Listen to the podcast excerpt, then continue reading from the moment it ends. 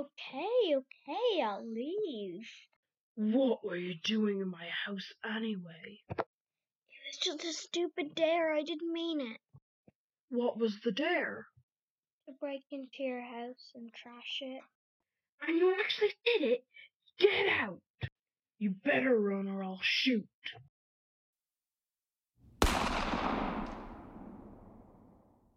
You're lucky I miss. And I never miss.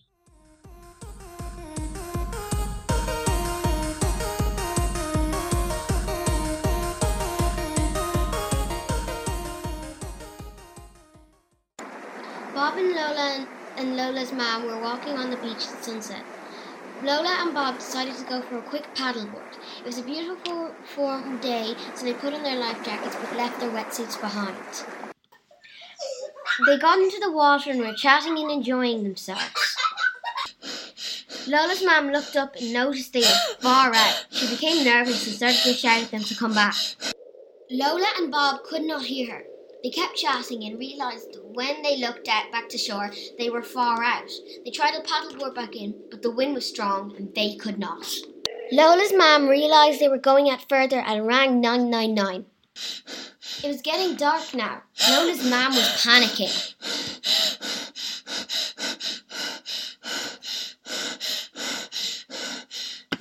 The Coast Guard launched the boat and could not find the pair. They called for assistance and a helicopter also joined the search.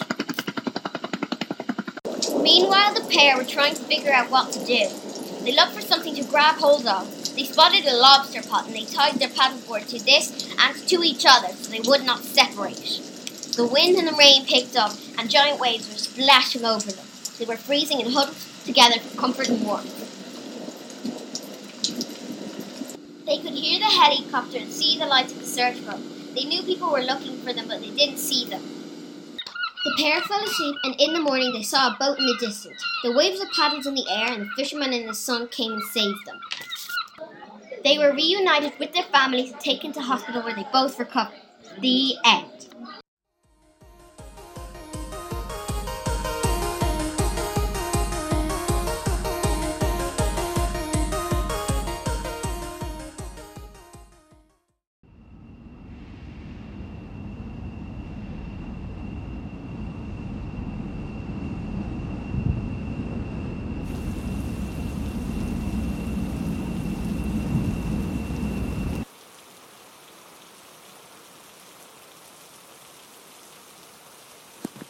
I'm here, but no sign of him. Hmm.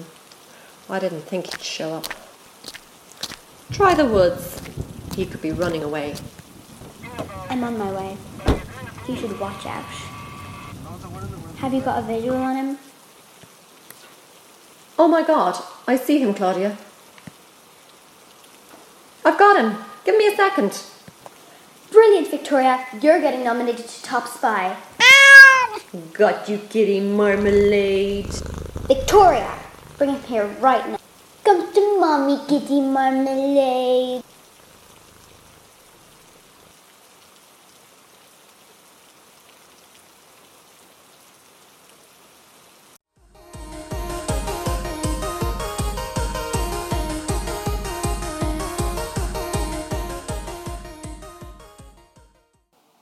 Lance and Alistair were twins, who were raised by wolves when their parents ditched them when they were born, but they still don't know why to this day.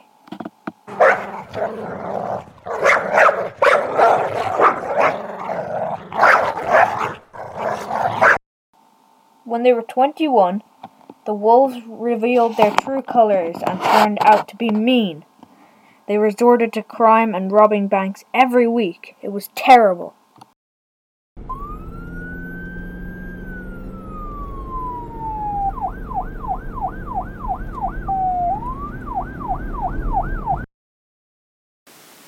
After two months straight of crime, the police caught them one night and they went to jail. The jail they went to was a high security jail in the east of Austria.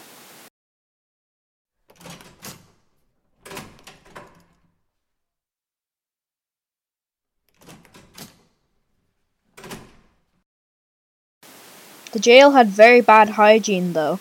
Only after a week, Lance got a virus. And sure enough, eventually he had passed it on to Alistair. They were both very worried and didn't know what to do. The next morning, Alistair woke up before Lance, and he had a tingling sensation in his body. He looked down at Lance, and he was glowing bright blue. Immediately, Alistair tried to wake him up, but Lance was in a deep sleep. Alistair reached out an arm to shake him, but when he did so, he realized his arm was glowing bright blue too, and so was the rest of his body.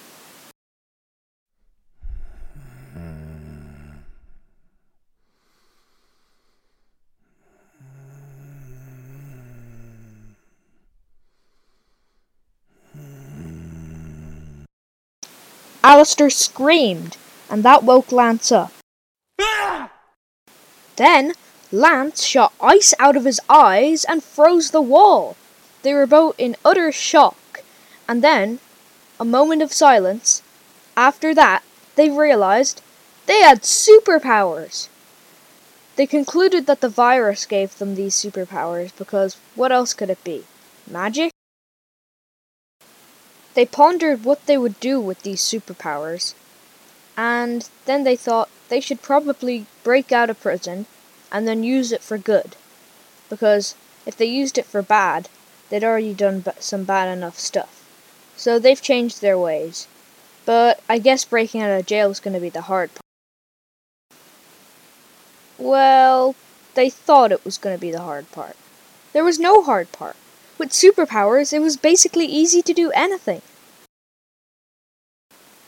The superpowers they had was whatever mood they were in, they could do a superpower that was matched to that mood. If someone was in shock, they would spray ice out of their eyes and freeze whatever they were looking at. If someone was in anger, they would shoot lasers out of their eyes.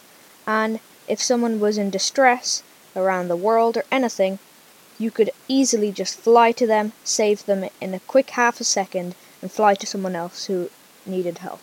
It was easy. They kept doing that for the rest of their lives, and you might think that's pretty boring, but they loved it. You could just save everyone in need, and with the superpowers, if they're home after working all day trying to save people, which wasn't tiring at all, since they never got tired. That was part of their superpowers. They could just, you know, heat up a burrito in, instead of using the microwave with their laser vision, or get ice cold water by just freezing it. They had to be in the right mood, yes, but it was pretty easy to do that now that they had mastered the powers. That's it with the story, and that's how Lance and Alistair became famous for superpowers. Yes, everyone in the world knew. Some hated them for it. They never knew why, even though they, they saved a load of people. And the world loved them, basically. So, that's the end.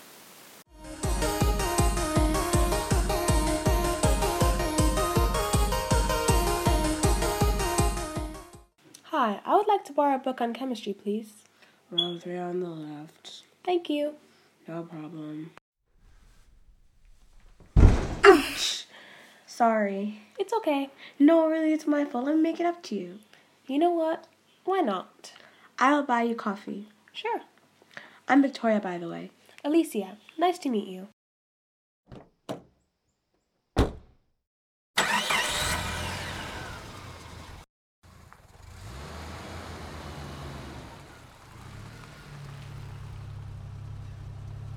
So why do you go to the library?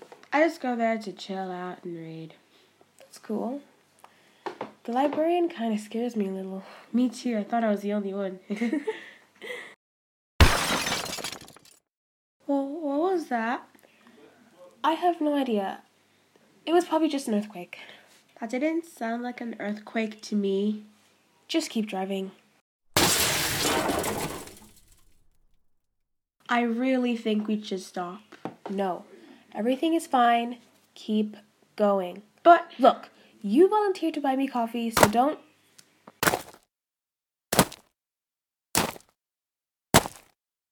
can we go? I really don't feel safe here right now. You're right. We should go.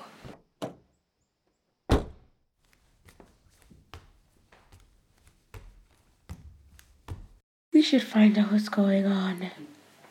I think I already know.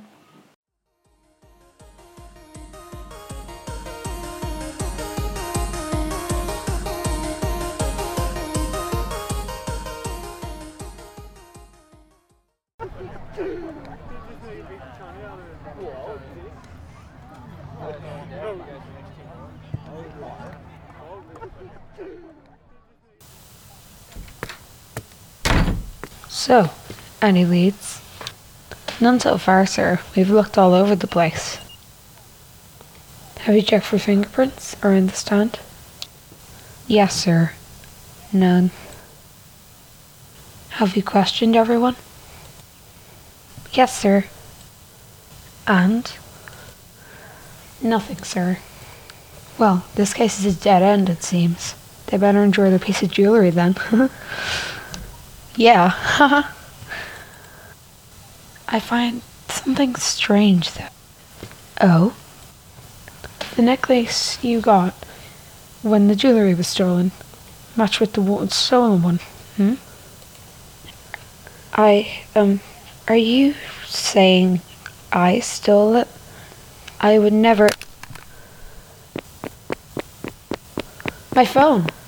Sirs, listen up. The jewellery thief was right under our noses. It was Deputy Banks.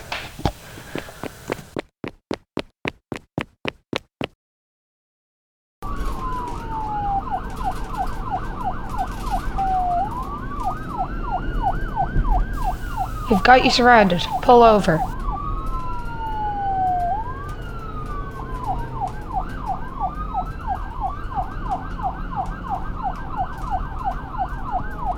That jewelry is mine. You'll never take it away from me.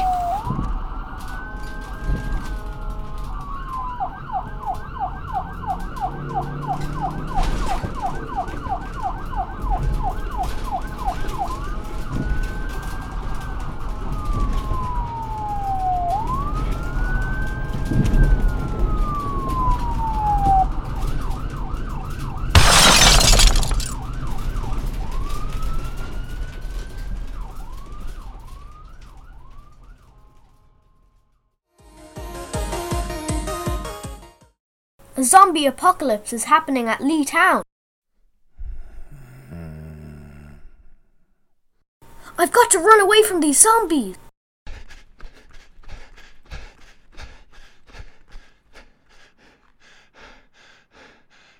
We've got to get out of here before it gets worse. Tom ran to the government ministry where he worked. He thought he'd be safe there, but the zombies had other ideas.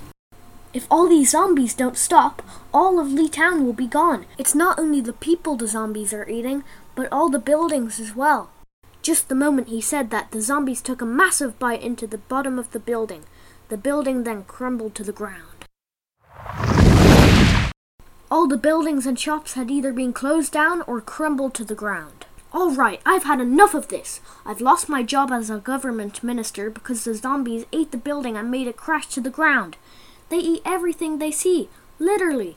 I'm moving to America to start a new life. Tom had just gotten the last spot on the plane to America. It was extremely busy. It didn't look like he was the only one with this idea.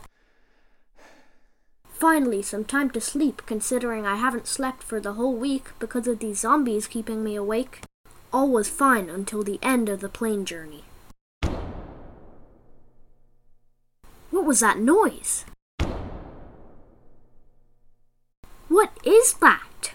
The sound was coming from the roof of the plane. Tom peered out the window to see what was going on. And what did he see? A zombie! Tom shut his window cover right away, so that noise was zombies hitting the roof. How did they get up there? Tom ran as fast as he could to the front of the plane. Luckily, some of the plane staff were there. Tom told them what had happened. Unfortunately, the plane staff did not believe him. Okay, funny joke. Now back to your seat. Tom was so frustrated. Then, wh- what's that? Tom pointed at the window where another zombie's face was. Run! The zombies started breaking the windows and climbing inside the plane. Tom and one of the other plane staff pushed the door of the plane open. There were two parachutes hanging beside each of them. They knew what they had to do. They had jumped out of the aeroplane. It was a very windy day to go skydiving, and they were getting blown all over the place.